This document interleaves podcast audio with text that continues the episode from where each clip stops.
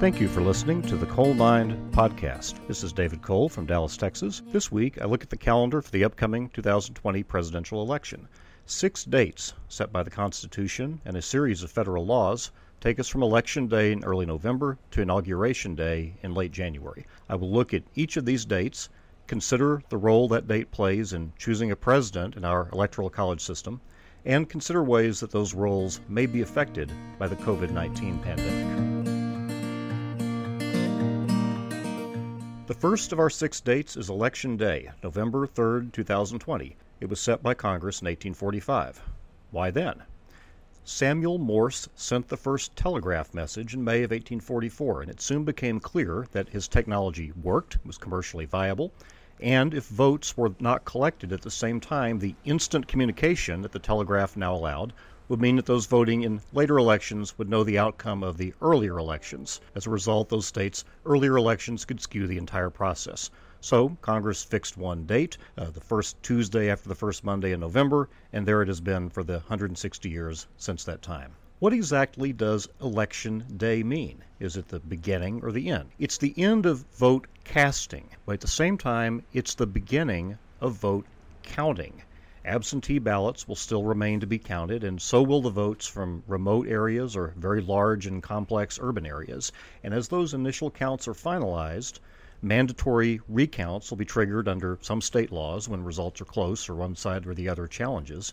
And inevitably, in some situations, those recounts and challenges under the election laws will spill over into court for judicial review this counting and recounting and litigating continues until the second big date on the presidential election calendar, December 8, 2020. It doesn't have a recognized name like Election Day, but for purposes of this podcast, I'll call it Safe Harbor Day.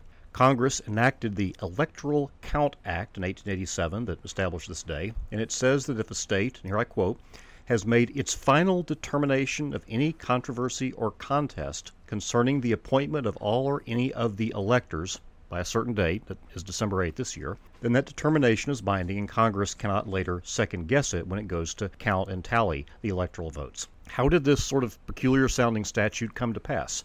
There was a very contested election in 1876, now faded into obscurity, between Rutherford Hayes and Samuel Tilden, but at the time extremely acrimonious and important because it would determine whether and how Reconstruction would end after the Civil War.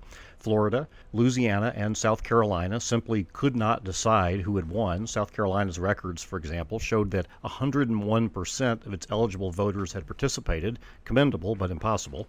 Oregon's were also in serious dispute. Congress stepped in, uh, created a bipartisan electoral commission to resolve issues about that particular election, which was really a front for a broader congressional compromise about how Reconstruction was going to be handled. And several years after that crisis was resolved, this law came to pass to try to head off another similar situation down the road. And we heard about that statute again recently in 2000 in the Bush versus Gore litigation in that extremely close election. There was a rush to get the Bush versus Gore opinion to the Supreme Court in time so it could be decided by the safe harbor date in December of 2000, because in the records of that litigation, Florida had shown its intent to meet that deadline, and the Supreme Court's opinion came out just in time to allow Florida's determination to be final and binding under this safe harbor. So their votes went on to be counted as if they had been counted up in the more normal fashion election day or soon thereafter that. That brings us now to the third date, December 14th, 2020, also set by Congress, the date for the electors to meet in each state to formally cast their ballots. Most states do it winner take all, two exceptions being Maine and Nebraska, divided up by district within the state. And we know now, after the Supreme Court's opinion earlier this year in the Chiafalo case, that electors can be regulated by a fine as well as by the regulation of their political party to ensure that they vote consistently with the popular vote, that they are not what are called uh, faithless electors, sometimes called Hamilton electors. We can be confident after Chiafalo that if a state popular vote works a certain way, the electors in that state uh, will vote consistently with that because they can be forced to do so under different mechanisms in state law. Fourth date, December 23, 2020, the deadline to deliver the ballots to the Senate. There's no particular consequence in the law for not making that deadline, but it is probably a relevant consideration if a state has missed the safe harbor date and there are going to be later proceedings in Congress. If at least a decision was made by this date, that would help the side uh, arguing in favor of one count over another, potentially going into January. And that is where we now are, the new year, January 6, 2021, formal counting of the electoral ballots. This is a largely ceremonial exercise, but there are many possibilities if there remain unresolved state disputes about qualification of and the counting of electoral votes. There's a statute that has never really been put to the test in the way some of these others have been over time, and it provides as follows I quote, If the two houses of Congress shall disagree in respect of the counting of such votes, then, and in that case, the votes of the electors whose appointments shall have been certified by the executive of the state under the seal thereof shall be counted. Seems simple enough on its face. If the Senate and the House are unable to resolve uh, a dispute uh, that, has come to them from a state's counting of its own electoral votes, you look for who's been certified by the executive. But there are always questions lurking beneath the surface of seemingly plain language. Who exactly is the executive? Is it the governor? Is it the Secretary of State? Is it some sort of commission that may have been established within the state?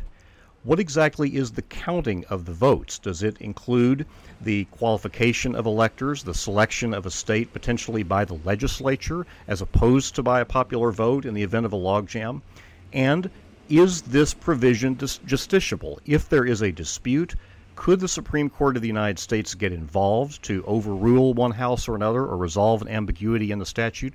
Or is it simply a non justiciable matter that the court would not get involved in? We, those all are questions that we do not have clear answers to at this time.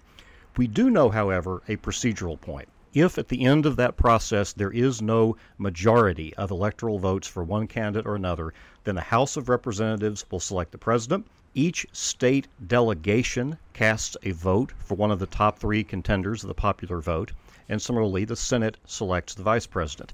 The House does not vote the way it ordinarily does, all members have an equal vote. Rather, it's by state.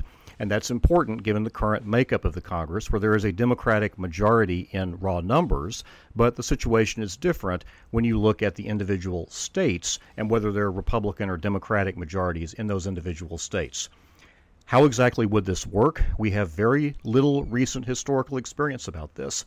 There has been no election resolved under the present version of the Electoral College using this system since 1824. John Quincy Adams defeated Andrew Jackson. 20 years before that, the election between uh, Thomas Jefferson and Aaron Burr went to the House, but the Electoral College functioned differently then. That's not really a historic analog. And the Tilden Hayes election ended up being resolved in a different way by different congressional action. We simply don't have experience with the House making this kind of decision uh, since the 1820s, and that's a very long time in the evolution of the country. We're lucky to not have had that, um, and so that speaks well for our stability and, uh, and ability to conduct stable elections but it does leave us without any clear analogs to guide us as we put together a procedure for handling that if we have to do so. And that brings us now to the final date, January 20th, 2021, which is Inauguration Day. That's a hard stop. The outgoing presidential term ends then. It is the unambiguous language of Clause 1 of the 20th Amendment, which says the terms of the President and Vice President shall end at noon on the 20th day of January. That raises the theoretical question of what happens if the terms are done, but we're still trying to figure out who the new president may be. There are some statutes that speak to that, and there's lots of potential complexities there that are probably largely theoretical. This has just been a high level survey. Everything could go smoothly, or there could be a lot of problems. But there are two considerations this year that may make it worthwhile for all of us to spend a little time looking at this calendar and thinking about some of the potential complications in our area. The first is the pandemic uh, and how it may encourage mail in votes and how that may result in a count on election night that isn't done and tends perhaps to move one way or another over time as those votes are counted. And second, the sophisticated hacking of our election machinery by overseas hostile countries. We saw some of this in 2016. We know it is happening again in 2020. And if there is confusion or problems with the technical, mechanical process of collecting votes, that in turn will breed disputes both about uh, results that may be scrambled by that kind of activity and questions of credibility that may arise in people that fear it has happened if it has not necessarily happened. Today on Coale Mine, we looked at the calendar for our upcoming presidential election. We examined six key dates, starting on Election Day in November, running to Inauguration Day of 2021. We examined how those dates came to be established by the Constitution and various acts of Congress over the years. Hopefully, with this background and understanding, we will be better prepared for any challenges that arise during this election cycle because of the pandemic or any other reason that may come to pass in the complex machinery of gathering and counting the millions and millions of votes that go into our presidential selection process.